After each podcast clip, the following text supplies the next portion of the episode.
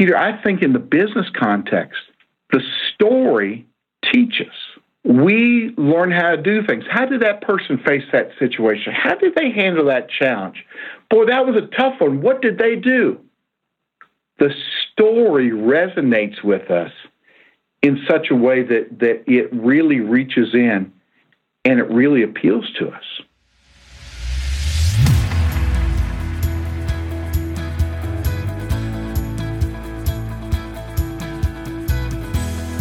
Welcome to Improv is No Joke podcast, where it is all about becoming a more effective communicator by embracing the principles of improvisation. Your host is Peter Margaritis, the man whose name is pronounced like a cocktail but spelled like an inflammation. Peter is the self proclaimed chief edutainment officer of his business, The Accidental Accountant. Peter's goal is to provide you with thought provoking interviews with business leaders so you can become an effective improviser, which will lead to building stronger relationships with clients, customers, colleagues, and even your family.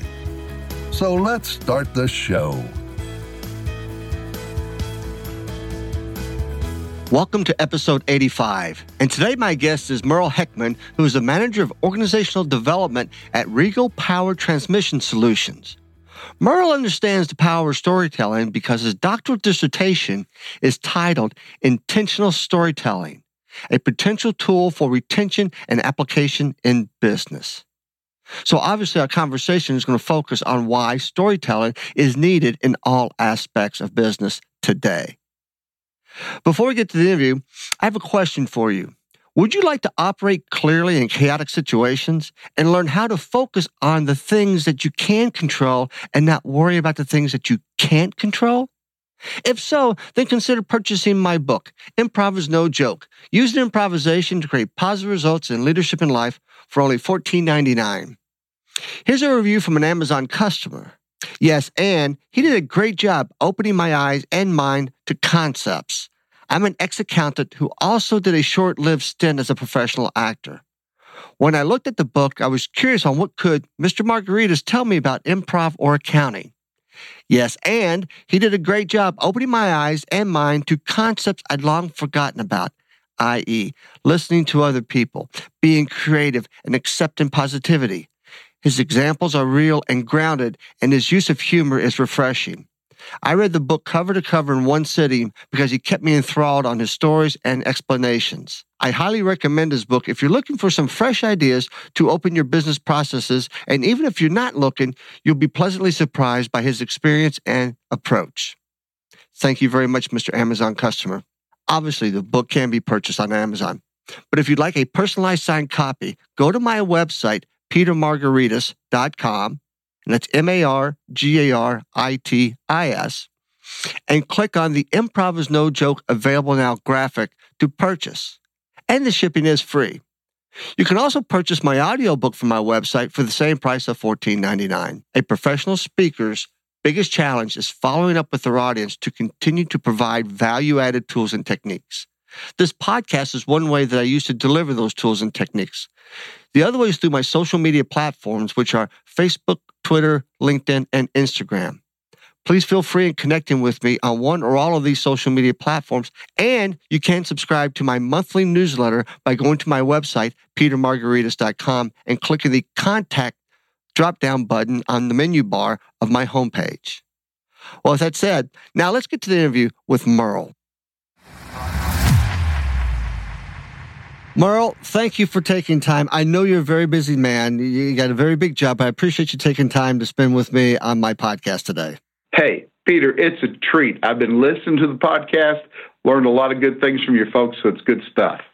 Well, thank you very much. And, and just so everybody knows, Merle and I go back a couple of years. He he was attending the Indy Indy SHRM conference, and uh, Jennifer Elder and I had a, a, a, course that we were offering that day, and, and I was uh, manning the camera for for Jennifer and getting some footage, and you had to leave early, and I gave you my business card, and we've just kind of kept in contact over the last couple of years this way. Yeah, that's sure enough, Pete. And so read the book, and then just uh, kind of watch what was going on. Why don't you share with the audience your background? What do you do? And and we'll we'll have a conversation from there. Peter, I work presently for a manufacturing company called Regal Beloit uh, here in Florence, Kentucky. I've been the manager of organizational development for about nine years. And so a part of that is I do a lot of training, a lot of development, a lot of leadership coaching uh, here for my company and my organization. I've always been in the uh, human resource uh, human resource realm of work. Before this, I was a plant HR manager for a couple years. Before that, I was involved in Government Housing Authority, Northwest Indiana, for a couple years in HR. Part of that, I worked for a transportation company for about eight and a half years, some operations, then got into HR. And before that, I did nonprofit. And so I've been very fortunate to have a variety of different things. Um, for the last, I guess now, 12 years, I've taught as an adjunct faculty member at a variety of different universities.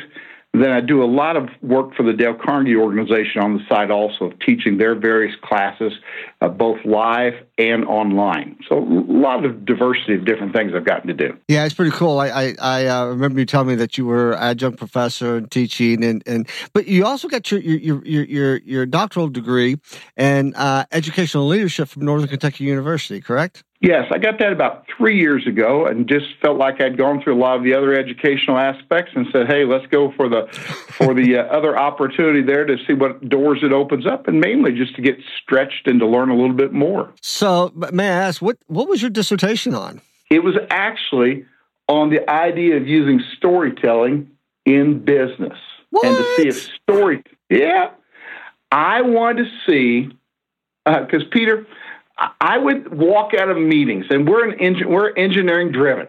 Okay. We're manufacturing, and I would walk out of meetings, and, and I'm not a I'm not a dodo. I'm a fairly intelligent guy, but I'd listen to some of the presentations that were made, and I just shake my head and say, I don't know what was said there. and I'd walk out the hallway and walk beside people and say, Do you understand what was going on there? And I, I heard a lot of people unfortunately shake their head and just say, No, nah, I don't know. I have a clue what was going on there. So I said, what can we do about that? Uh, so that's what prompted it. Interesting. So, um, so you weren't versed in the language of engineering. That's that's the kind of that's that's my breed of people that I hang around with. that's, it, it, it is, and that's what I when I when I talk about this, and we've talked. You know, that I'm in the process of writing the book. When I have a group of, of accountants in my audience, I, I ask this question: How many of you speak a foreign language? And I get a few hands raised. I said, well, let me rephrase that. How many of you speak the foreign language of business called accounting? Ooh, and, what do you get there? And, and then they all start laughing and they all raise their hand. And I go, folks, you speak a foreign language because outside of the accounting department, the sales, the HR, the other, they have no idea what you're talking about. And even if you say it louder, they're not going to understand it better. And, and I think they begin to realize that they they do speak a foreign language, just as engineers speak a foreign language, and architects, and so on and so forth. Well, in some ways, Peter, we all speak foreign languages because we get locked into our fields and we know acronyms and we know details. But probably for engineering and finance people, they face it even more a greater challenge. Right. Yeah, they do. So, uh, and speak, uh, okay, we said acronyms. SHRM stands for Society for Human Resource Management, correct? Yeah, we better clear that one up, yeah, no, no, no, start throwing acronyms around like crazy. So, so tell me about, the, tell me about your dissertation. Tell me about your research. This is, this is fascinating. And, and just so the audience knows, we've known each other, um, like I said, for a couple years, but it wasn't until late last week that I learned about this, about your doctoral. Yeah, it, yeah, I don't float that out to everybody. I mean, you know, you're just normal Merles. That, that's what you are. but, but, but one of the great parts of the doctoral program in Northern Kentucky University, Peter, is they believed in something they called action research. So we did we did research, but they wanted to see it in practice. They wanted us to have dissertations that could be plugged into workplaces and to be a benefit to people, not just theoretically lost in the dark hole. So we came up with, with an idea to do an experiment here at our location. This was the divisional corporate office for our company. Every month, the president of our organization would hold a one hour meeting. and the managerial staff was invited to come to it. About the first 20 minutes, the president would speak about the numbers for the previous month. He'd give an update of different things. Then he would invite somebody on his staff to make a presentation about their particular area of specialty. Again, just to try to educate people, get people in, in, in gear. I approached the, the vice president of human resources and then approached the president and said, Here's my proposal, and explained to them how I believe that storytelling could help us as an organization. And then I had this opportunity through through the educational process to, to work toward the degree. So what we did was we set it up where the, the for four months in a row, one time a month, the 60, 65 people would come into the meeting and the first meeting would be business as usual, be normal. The third month, business as usual, no changes. But the second and the fourth month, the president, and then I was given access to whoever was going to be the speaker. I worked with them, coached them, gave some, them some ideas, or gave them suggestions. How could you incorporate things like a story, a word picture, an analogy. How could we use that and see you present something like that in your presentation? Um, and so it, it, I think it was a real educational process for folks. I'll say a bit about that later on too. But so that's the way we did. So the very first time that we did this, Peter, I explained to the people in the audience, hey, I'm working on an advanced degree. We're doing some study about communication you'll be receiving some emails with surveys from me. Because, Peter, I didn't want to tip the hand that, oh, we're going to do stories, we're going to see if it's different. I want us to try to keep the information clear.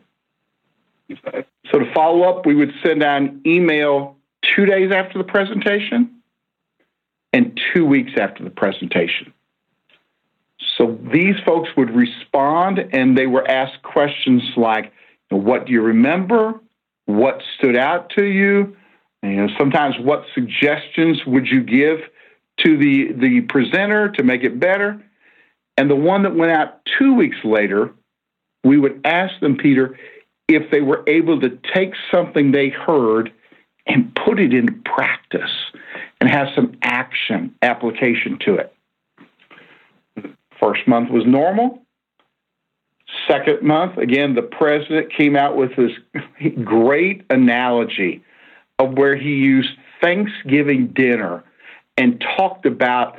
Uh, I, am not sure how I remember did, did it, but he, uh, he explained trade working capital through the use of the Thanksgiving dinner, what? which was yeah, and but again, the power of analogies. Yes, the power of the way to look at things in a language that people could understand. Third month was the same. Fourth month, he again gave an analogy. The speaker gave the analogy. And Peter, we kept looking at these surveys and watching them. The, the, when all the surveys were in, we studied them real closely. And here were a couple of things that really stood out to us. First of all, we saw that the amount of activity and application uh, went up a great deal. We found that people were able to put into practice two and a half times more when there were stories compared to just the regular dry presentations, if you please. They were able to take things they had learned and put them into action two and a half more times through the times when they heard stories. Wow. I would say it's because they could remember it, mm-hmm. understand it, and grasp it even better. Another key note that we observed, Peter, was the fact that uh, we said we would ask people, "Well, write what you remember." Well, they the first from the first time to the second time, people wrote double the amount of what they remembered from the presentation. From the third time to the fourth time, they wrote 81% more. Now, we could debate exactly what that means, but one thing I would say is that people walked away when they heard stories they remembered so much more and could recount it two weeks later. And Peter, that that's exciting stuff. Yes, if it stories is. could do that. Yes, it is. Very, Yeah. very, very exciting stuff. Um, I believe that many people in business are somewhat terrified of stories. They look at stories as being, ah, come on, we're well-educated people, and and they believe that uh, maybe you're pretty weak to use stories and to talk about them. But in reality, what we want to do is get things across to people where they can remember them and they stick with them. Um, there's a statement that we use a lot here at my workplace to try to remind people about this, Peter. And it goes like this People will remember your stories long after they forget your slides. Bingo. And I believe in that. I believe that. I do too. Um, I think there's some different, I, I think there's just something about stories that we've overlooked. A part of it is, Peter, I think we we we fail to realize that we tend to be story driven as human beings. Yes, we are. For those folks that go to movies, what's a movie? It's a story, and, and then the whole science of what makes the movie and the story so good is an element that can even be used as we tell stories. So let me ask you this question: How would how is since there's a, some fear or whatever about so how do you define story to the business community? It's not it's not once upon a time, and it's not making Yeah. stuff up. But how how did you define that uh, uh, in your dissertation? Well, we were very careful to say that a story, you're right, because people hear story and they think, oh, nursery rhymes, right. or I'm just lying and making up a story. Right. Um, I very clearly told our people it could be, I I even used the term a homespun illustration, like the Thanksgiving dinner. But we're not talking about made up things. We're not talking about lying. We're talking about sometimes taking real life events and using them or real life situations. And how can you draw similarities with the truth that you're trying to give to reinforce it? Peter, you know, as I told you, I teach a lot for the Dale Carnegie organization. Right. And I, I learned a lot uh, about facilitating, not just lecturing, but facilitating through the Dale Carnegie organization. And even though Carnegie lived a long time ago, he used he had a book about public speaking. And if you ever read the book How to Win Friends and Influence People, you'll see it's filled with stories and illustrations to represent the people principles he taught. And Carnegie said one time, I have 30 human relation principles. I could have put those in about three pages. But I used the other 240 pages of the book of real life stories and real life situations to let people see and hear and understand and illuminate them even better. Peter, I think in the business context, the story teaches. We learn how to do things. How did that person face that situation? How did they handle that challenge? Boy, that was a tough one. What did they do? The story resonates with us in such a way that, that it really reaches in and it really appeals to us. It's it's putting things in context that everybody can understand and taking out the the technical jargon, the buzzwords and stuff. It's just like you said, everybody's sat down for a Thanksgiving dinner. Everybody's had an Yes. experience during a Thanksgiving dinner. So everybody, uh, everybody understands that. I, I, I did something in, in Arizona some years ago where it was a highly technical topic called consolidations of VIEs, variable interest entities. I'm not going to bore you with the details, but basically this is what brought Enron down and these uh, off balance sheet items. And the standard setters, the accounting standard setters wanted to, you know, have them consolidate onto the balance sheet. And the night before, I, I'm looking at my slides, going, oh my God, I'm going to put everybody to sleep.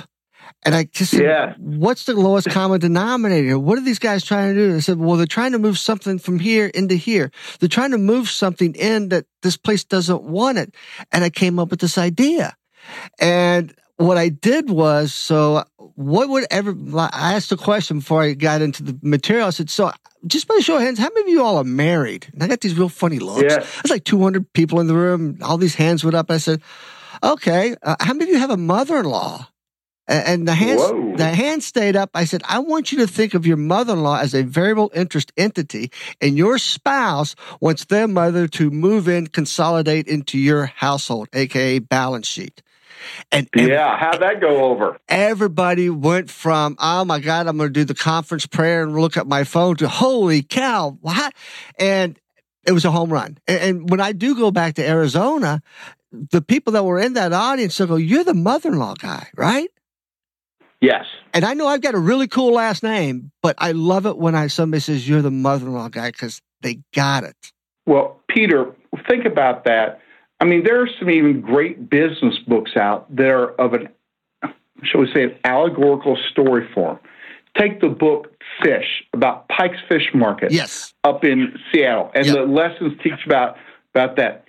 Probably the best one I can come up with is the book Who Moved My Cheese. Yes. Because what that did, guy did was he took kind of a strange, simple story. Um, I, when I worked for the trucking company, the book had just come out, and the owner of the company had been at a conference, gotten the book. He called me to his office when he came back. He said, "I got an assignment for you." I said, "Sure. What's that?" And he took the book and he tossed it to me, and he said, "Read this book, figure out how to teach it to our people because we're always going to go through change." Now, Peter, um, I'm sure a lot of the listeners have listened to Who Moved My Cheese, but I always say it's a great guidebook, and there's three reasons.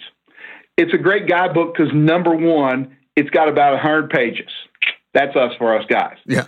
Number two, it's got big print. Another winner for us guys. And Peter, you want to dare guess what the third one was? Go ahead. It's got some pictures. That's it. so it's a great guidebook. Yeah. But I've told that story at uh, various of our. Lo- I don't do it anymore because it's so it's kind of been overused. But I've got locations where I was at eight years ago, and I'll go in, and as I walk in the door, people will see me and say, "Hey, you're the cheese guy," just like you were the mother-in-law guy. and they'll still say, "My cheese is being moved." They'll laugh about it. That's cool. But it's all through the story. It's all through It's story. all through the story. Um, and, and Peter, I think all of us ought to have a concern about if we can say something that resonates with people. We don't want to just stand up in front of a group of people and have them endure it and get out the door and forget everything. I have a book in my library that I would strongly encourage uh, the listeners to take a look at. It's called Made to Stick. It's written by two brothers, Chip and Dan Heath. Uh, one of them is at Stanford, one of them is at Duke University. And they've done a lot of practical research. And the book, Made to Stick, I refer to it a couple of times in the dissertation. It has to do with why do good ideas, how do you get ideas to stick with people? Hmm. How do you get them to stay with them? As a matter of fact, when you see the book, the cover is intriguing. It's an orange colored book, has made to stick, but it looks like a piece of duct tape on the front. It's not real duct tape, but it looks like it. In Made to Stick, there is an excellent story that they give that explains why people struggle with, and, and probably why engineers and accounting people struggle. And the, the short story is entitled Tappers and Listeners. Tappers? Tappers, like you tap on the table. Okay, okay, okay, okay. Yeah, tappers, tappers and listeners. A lady was working on her dissertation from Stanford University. It was in a dissertation in communication. And she used as her resource this experimental game. She asked for volunteer two groups of volunteers. And Peter, one group would volunteer to be tappers. Okay. Like again, tapping on my desk here. Okay. The Tappers were given a list of songs, commonly known songs, that basically everybody would know. Songs like Twinkle, Twinkle, Little Star, Happy Birthday, Jingle Bells, Mary Had a Little Lamb, all those songs we learned when we were kids. Yeah. And the tappers had the responsibility to practice taking their song and tapping it, the notes to it on a desk. That's what they were supposed to do. Okay. After they had time, had time to practice, then they were going to bring in a second separate group of volunteers called listeners.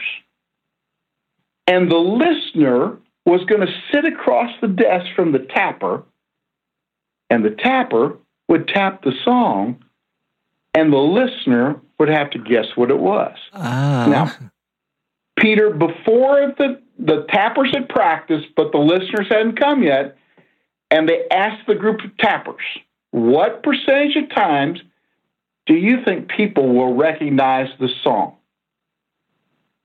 And actually, about they said 52%. We think 52% of the time people will recognize the song. They brought the people in. 125 songs were tapped. Wow. And the number of songs that were recognized were three. what? Three? And, yeah. And the tapper said, oh, man, there's no way, no way, that type of thing. But Peter, and when I teach this to groups of people, I will sometimes say, okay, let me tap a song out. Let's see which if you can guess it. I said it'll be one every one of you'll know. So I'll tap the song on my desk and I'll say, okay, guess what it is? Guess what it is? And I'd say um, 99% of the time nobody can guess it. And what I've done is I ty- have typed the Star Spangled Banner. Okay. And I said, wait a minute, you you didn't you couldn't figure out the Star Spangled Banner? And I say that uh, facetiously. yeah. But if you think about it, Peter, all they're hearing is random taps. In my mind, I hear the orchestra before the ball game. Right. In my mind, I hear the singer singing the national anthem before the game. I hear all of that in my mind, and then I tap and I fill it in, in my mind, but they don't get that. All they hear is these random taps. And the lesson that lady drove home through her dissertation, Peter, is that we have to be careful that we just don't have it in our minds, but don't get it out to the people in a way they can understand it. Wow. Peter, she even you she coined the term the curse of knowledge. the curse of knowledge. The curse of knowledge. She said many of us, when we learn something, all of a sudden we think everybody else knows it.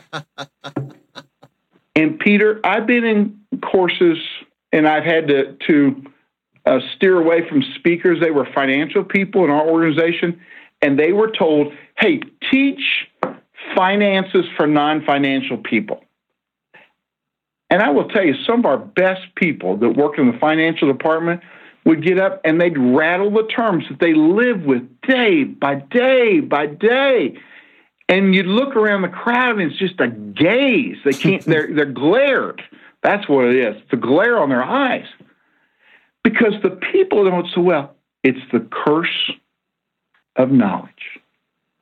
I like that. I, I, like that uh, analogy. The curse of knowledge. It's a great one. It is. Tappers and listeners. And sometimes to my friends that have heard me teach that, I will say, so, I'll teach something or they'll teach something, and then we'll realize it didn't go over very well.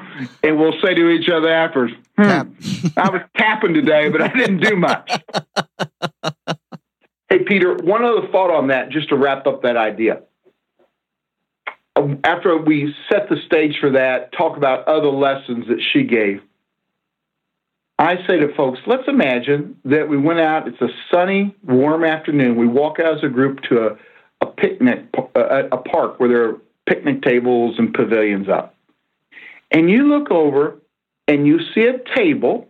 There's a bunch of gifts on the tables, streamers, balloons, bunch of little kids singing, standing around singing, having fun, and all of a sudden you hear this song.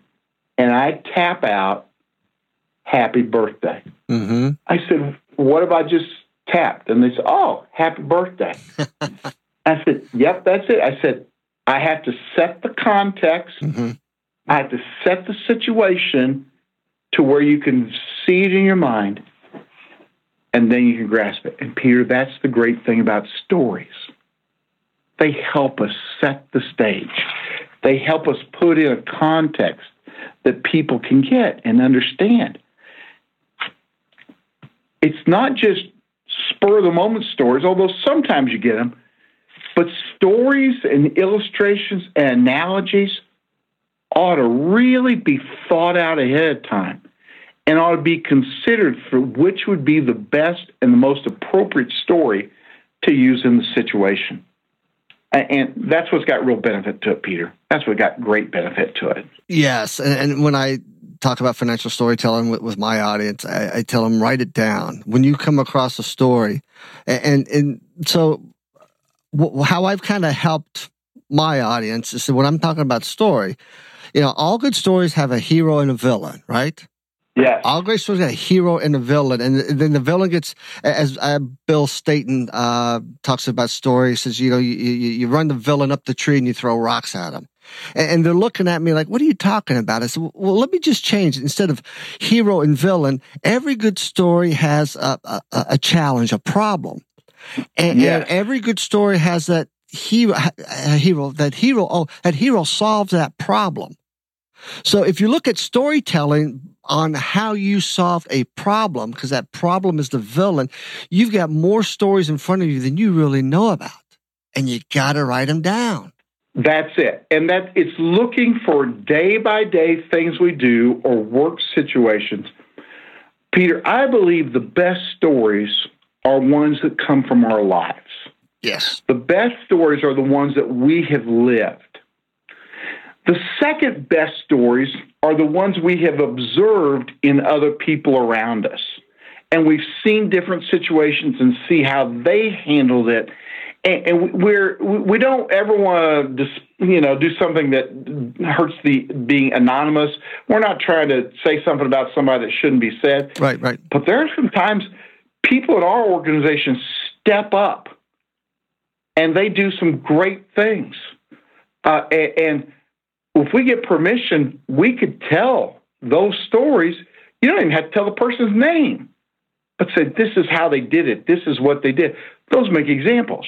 Bingo. The third best are ones that we read about in books that are true to life. Those are the best ones. You know, people will talk about what Churchill did this, or Abraham Lincoln did this, or that person. That's the resource of stories.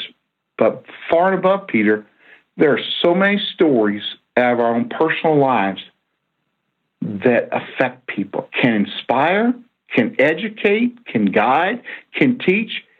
So we don't want to just quickly say, oh, I don't have any stories. That's so far from being accurate. It, it just, they need to address them and they need to look at them. And Peter, what stories, you think about it. When you went back there to Arizona where you taught and you told your mother in law story, the next time you got to speak, there probably was some pressure to say, oh man, now they're expecting something. I guess I need to come up with something else. Did you feel a little pressure? Uh, yes. Yeah, uh, do. But all of a sudden, you get the reputation of people who can tell a story, and people say, man, I want to listen to that lady. I want to listen to that man again because they tell something to hold my attention, and they even let me laugh a little bit we had one of our presenters who was not really known for having a great deal of of, of um, charisma, if you please. Okay. Very knowledgeable. When that person turns to storytelling, it was like people were writing to me and said, "Oh my God, can you help this person do that every time because when they do that, I learn, I understand, and it is great. And think for the folks in your audience, Peter. Hmm. If our folks could hear this, and that could be a way we'd be known, we'd be much more effective, much more respected, and quite honestly, we'd enjoy it even more. We'd enjoy it even more. Yes. And I think the challenge out there is it takes a lot of work to to craft um, to craft that story, to think about to put that analogy together, and, and I think some people, uh, because of maybe workloads, because of what's going on in their lives, whatever, choose to not do that because of the amount of work. it, it is, and Peter, um, I have to give credit to my family. Um, as you know, my wife and I have seven children. Now they're, they're now ranging from 37 years old down to 20 years old. But guess what the din- part of the dinner table conversation was as my kids were growing up? Dad was practicing a story. hey, I got a story I want to tell y'all. Let's see what you think. And I'd get critiqued by the tough crowd, right? The teenagers who would say, ah, I don't know. But I'd practice. I'd practice telling it to the cat. I'd practice it. And that idea that the, the greatness is not in the performance, the greatness is in the preparation. Ding, yeah. Ding. I've stood in front of the TV in hotels and practiced what I was going to say. Just practicing the wording of it all. Practice. We're talking about practice. We're not talking about the oh, game. Yeah. We're talking there about practice. Good old Allen Iverson, right? oh yeah, yeah. Uh, and it's, I mean, it is, it is tough, but you know, it, it's it works, and, and it and I, there's like I said, there's stories everywhere, and, and what I've learned. So my wife was the first one to get me to realize that I spoke a foreign language. Now she she's not an accountant. She managed a, a, a, general manager for Macy's department store for many years. And when I was doing when I was in public accounting eh, early on in our, our, our marriage and even through that, how was your day? And I would go immediately into accounting speak. And, right. and she'd go, what? Quit talking Greek, Chinese, Japanese to me. Tell me what you did. And, and I struggled at first, but then she just, and I just kept finding a way to make that connection. And, and then I, I didn't realize it at that point in time. And then as a member of the National Speakers Association, being exposed to some of the best storytellers out there, I, I, I began to realize oh, there's there's stories everywhere. We just have to write them down and come back and, and, and catalog them and, and, craft them. And because analogies and, and, these things can work in so many great ways to, to, to make that connection. And I also learned that w- when we deliver a story, if we want to make it stick, all stories there's emotion. There's some type of emotion whether yeah. whether it's sadness, happiness, anger, uh, laughter, uh, that and that's an emotionally charged event. And the more that we can add those in to our presentation, the more the information will stick, as you have demonstrated through your dissertation and and teaching the story. And these stories stick, and and the, the retention rate dramatically increases. And that's really what we're in the business to do: increase retention, right? Um, Peter, we in business are terrified of the E word, emotion.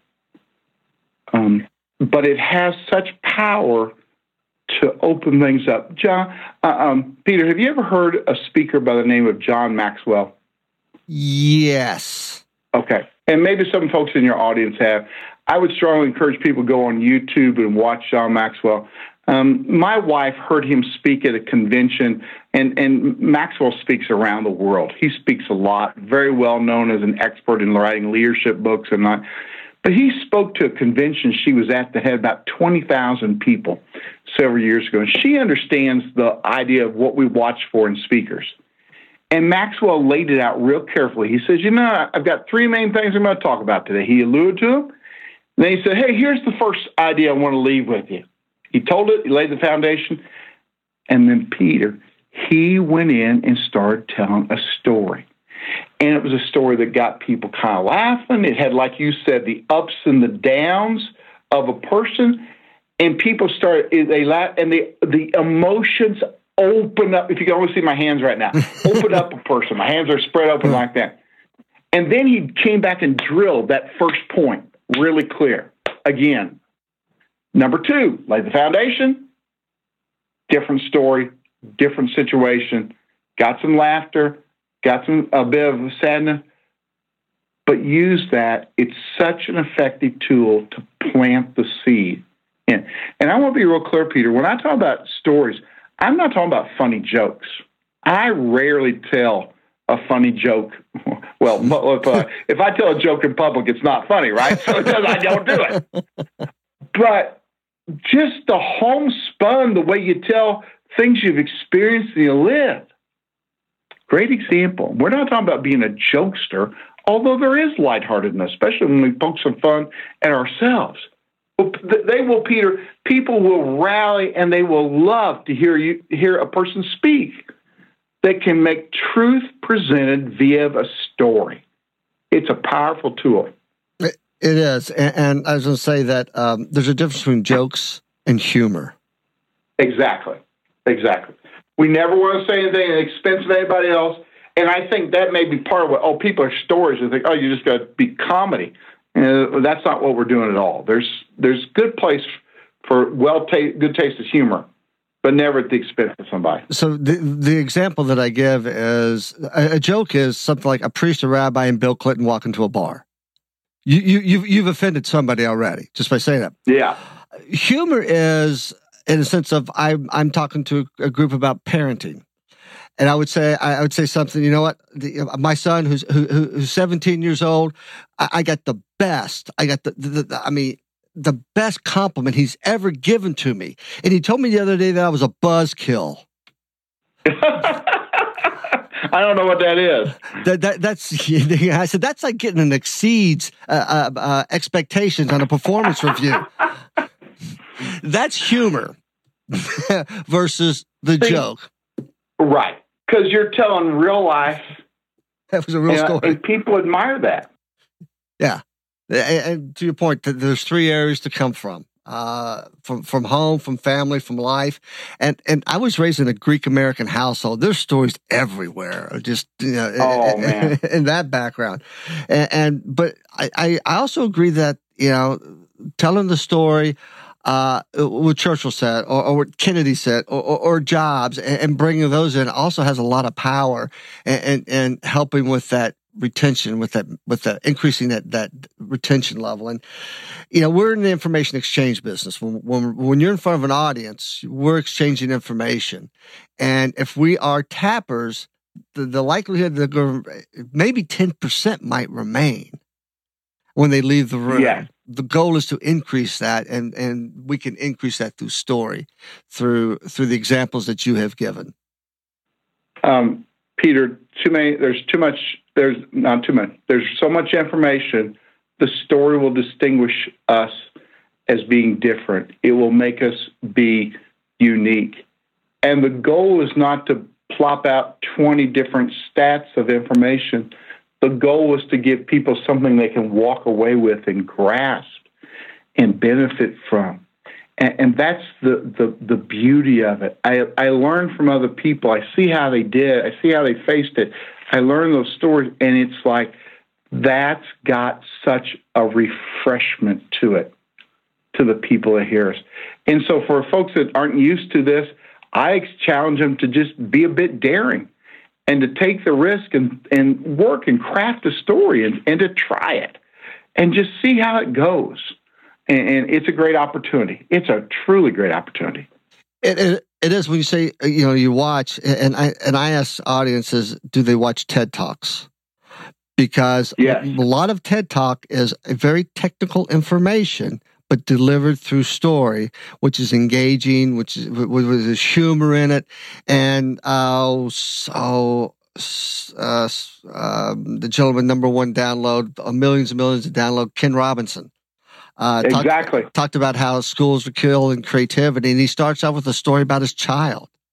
Um, watch watch a TED talk. Watch it for the for the content first, but then go back and watch it again and see how they're weaving story in with the data, with the technical side of it. Uh, you know, another aspect that goes along with that, Peter, is you think about. It, we often hear people live talk about how we live in a world of screens. Um, young people are used to looking at screens. Us as adults look at screens all day long. They're well crafted, they're flashy. We watch TV, we watch theater, and we get this screen and this amazing effect that's on the screen. And then all of a sudden, we come into an auditorium or meeting room, and the speaker is showing blah PowerPoint that's not got lines everywhere and that we can't sometimes see or we can't understand. And we speak in a monotone voice and we wonder why we can't hold people's attention. As a presenter, we have to be better today than we've ever been because we have competition like we've never had before. Exactly. And that's big time. Exactly. Um, and, you know, I, have watched how I've evolved over the years uh, from way back in the day. Anymore, I've got one slide, a picture, and a, and basically just one thought, few words, and then it's a conversation around that piece. Uh, and if I can enhance it through story, but we we tend to put go if, if those of you listen, go out to YouTube and watch Death by PowerPoint. Oh man, just that's what hey, you don't want to do. Yeah. Hey, Peter, um, and this is not, uh, used to work for Emerson, okay? They were a Fortune 120 company. And during the time we were the Emerson, I helped write a program called um, Safety Leadership Skill. And we, it was an eight hour program where we wanted to teach people not the nuts and bolts of safety, but we wanted to teach supervisors how you encourage people to be safe, how you encourage safe lifestyle, and all those things. And that presentation had for eight hours had 48 slides. And most mm. of those mm. were pictures or big words. So when we, we would laugh because when people, when we started rolling the program out, uh, people would say, 48 slides. Well, that's good for the first 45 minutes. What are you going to do the rest of the time? And it was all facilitation. Right, right. It was stories. It was illustrations. I mean, that program went around the world. 25,000 people got trained in it simply because people said, wow, this is refreshing. This is different. We're not glued to the PowerPoint. The, the message is the speaker. We as speakers are the message. PowerPoint's just a quick supplement. That's what it should be. Yeah, it's an aid, not it's an aid, but we use it as a crutch in, in so many so many Spot ways. On. Spot on. We, we, Spot on. We, we've abused we've abused PowerPoint, but I also found that that we've trained the audience to expect PowerPoint. And I, I, I did a keynote a few years ago, and I wasn't going to use PowerPoint. It was just all through memory, through story, and, and I was watching the crowd, and they were a little confused. Like, I, yeah, I, I, where's the well, there's no slides. Uh, it's just the, your title slide up there, and, and I think that I, I actually I I got okay reviews, not what I was expecting, and I was talking to some folks about it, and they said, Pete, your your audience CPAs are expecting slides. Why don't you try putting maybe three or four slides together for your talk and use that? And my evaluations went up dramatically. Not dramatically. I went. I went. I went from a, a four one four two to a four seven four eight just by yeah. putting a few slides in? Well, uh, Peter, you've had some adjunct faculty experience. yes. Um, I, you know, I teach a lot of online online classes, but I teach several on a regular basis live classes. And I go in the first night and say, "Now, folks, we're going to do this a little different. I'm not going to use PowerPoints. I've got a few simple handouts I'll give you along the way." And I say, you know, would that be all right? And what I find is they find it so refreshing because they have just had people get book PowerPoints to just kill them off. And again, it's that facilitation. It's a, let's tell a story. Let's hear experience. And with adult learners, let's hear your story. Right. Let's hear your experience. And they're teaching again through the story. Hey, Peter, think about it. how many of us growing up, our moms, our dads, our grandparents, our aunts, our uncles told us stories to teach us life lessons. Oh, yeah. And we still retain some of those today. Yeah. That's where it's at. That, that's really where it's at. Yeah, you're spot yeah. on with that. We, we, we need to we need to get and it is we we become so linear, so data driven anymore that it, it's become very numbing, and the ability to and and when I talk about storytelling, it's there's so much to it because one you have to be one First, you have to be comfortable from an audience. And, yes. and two, you, you have to be confident that you understand the material and that you're well rehearsed, you're well practiced, you've, you've gotten past that fear of public speaking, you've got all the, and, and w- once you get past that, because now you've created a conversation versus a presentation, then you can bake in that story and that audience will remember it much more so than if, if, if your body language is, is, is not congruent with what with the words that are coming out, your your audience is immediately going to just disconnect from you. Yes, Peter. Uh, when I teach presentation skills classes for the workplace here, one of the emphasis I always put on about the value of stories is we talk about are our people in our audiences are they going to be spectators or are they going to be participants? And I heard that phrase several years ago in this context. It talked about people that were going to professional football games or even your beloved Ohio State football games. You know, and during the game, you have 11 players on offense on the field, 11 on defense. So you've got 22 players on the field who desperately need some rest. And you have 50,000 people in the stands or maybe more, but they desperately need exercise. And that's that idea of the audience. Are they going to be participants hmm. or are they going to be spectators? And stories let people be participants. Interaction lets people be participants, not just staring at you, blah, blah, blah, blah, blah, blah, blah, the whole time. You just told me a story about that and used it very well on on using the analogy of a football game. Exactly. I, I haven't and, and, I haven't heard that put like you like you just did, and, and, and I love that. that. That's that's excellent see analogies, great way to tell a story without really telling much of a story. But it's a great way, gets people thinking, gets them involved, gets them to be a part. And that's when people say, You're done with this class already? Man, seems like we just started. Because they were a participant and not just watching the clock. That's it. That's really it. That's that's it. And yeah. and, and, I just uh, last month I was in South Carolina with the South Carolina Association. Put I did a uh, a program discussion leader academy. I, trained the trainer, and we did two and a half days. And we had the participants, and they were used to doing not so much facilitation, just and at the end of the program, they they were just astounded. They their presentation uh, skills within two and a half days changed dramatically. They got it. We talked yeah. about storytelling and, and, and, just body language and stuff, and it, it, was just like night and day. And the the challenge I left them with is you got to keep this in front of you. You got to keep practicing. You just can't do it here and then you leave. Go back to the same way you've been doing it. Then it's it was a waste of your time and mine. Exa- exactly right. But when people will try it and take a step in that direction, uh, uh, Peter, I mean, folks all of a sudden not just do the participants in the audience get better, but I've seen people that just picked up this idea and said, I'll try it, and they saw how it worked. And all of a sudden they said, it is so much more fun presenting. And guess what? The audience senses us when we are that way.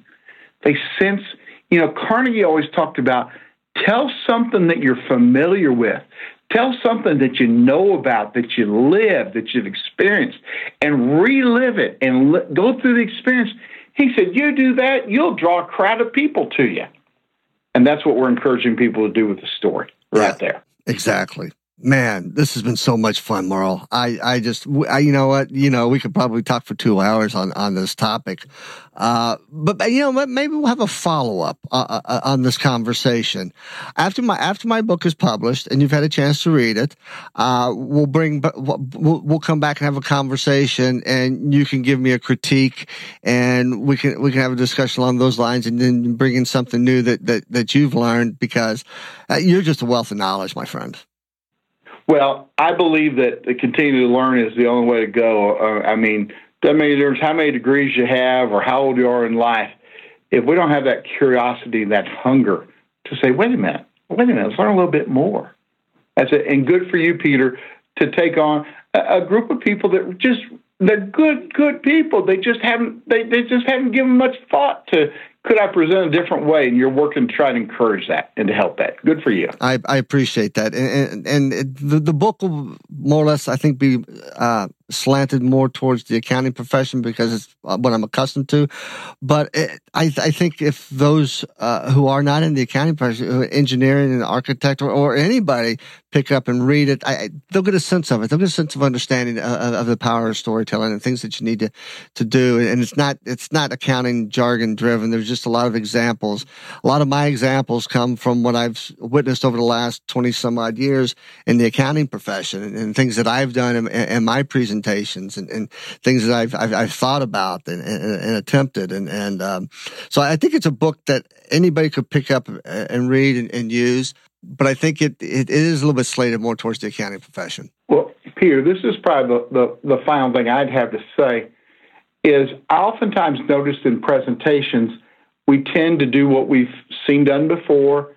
It's safe, it's comfortable, and yet there's something in all of us, I believe, that once we start hearing these ideas, is, you know, maybe it could be different. Right.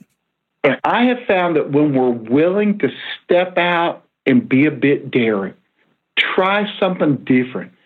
I always told my kids, don't be like everybody else when they give us a presentation. Don't do it. Presentations are a dime a dozen.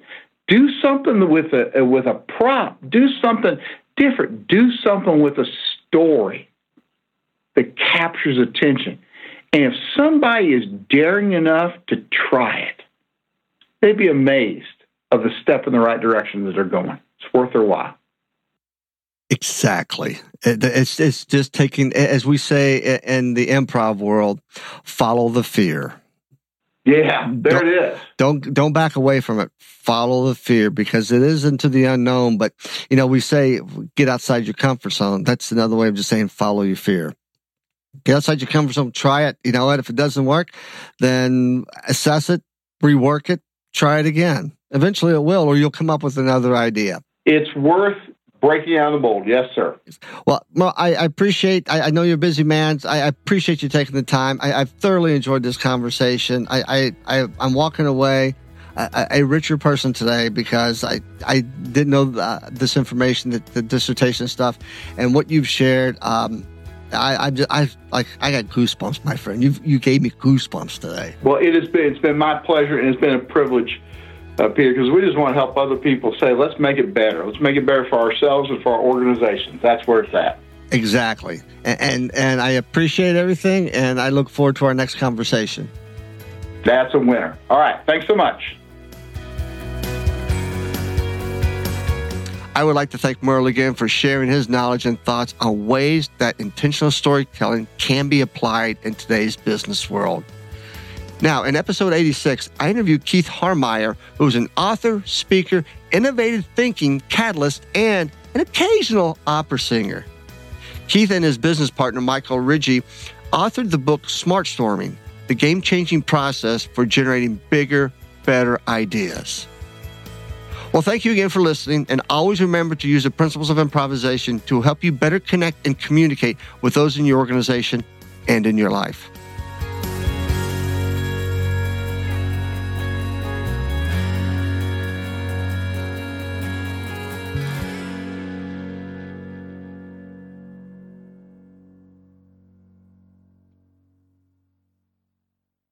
This podcast is a part of the C Suite Radio Network.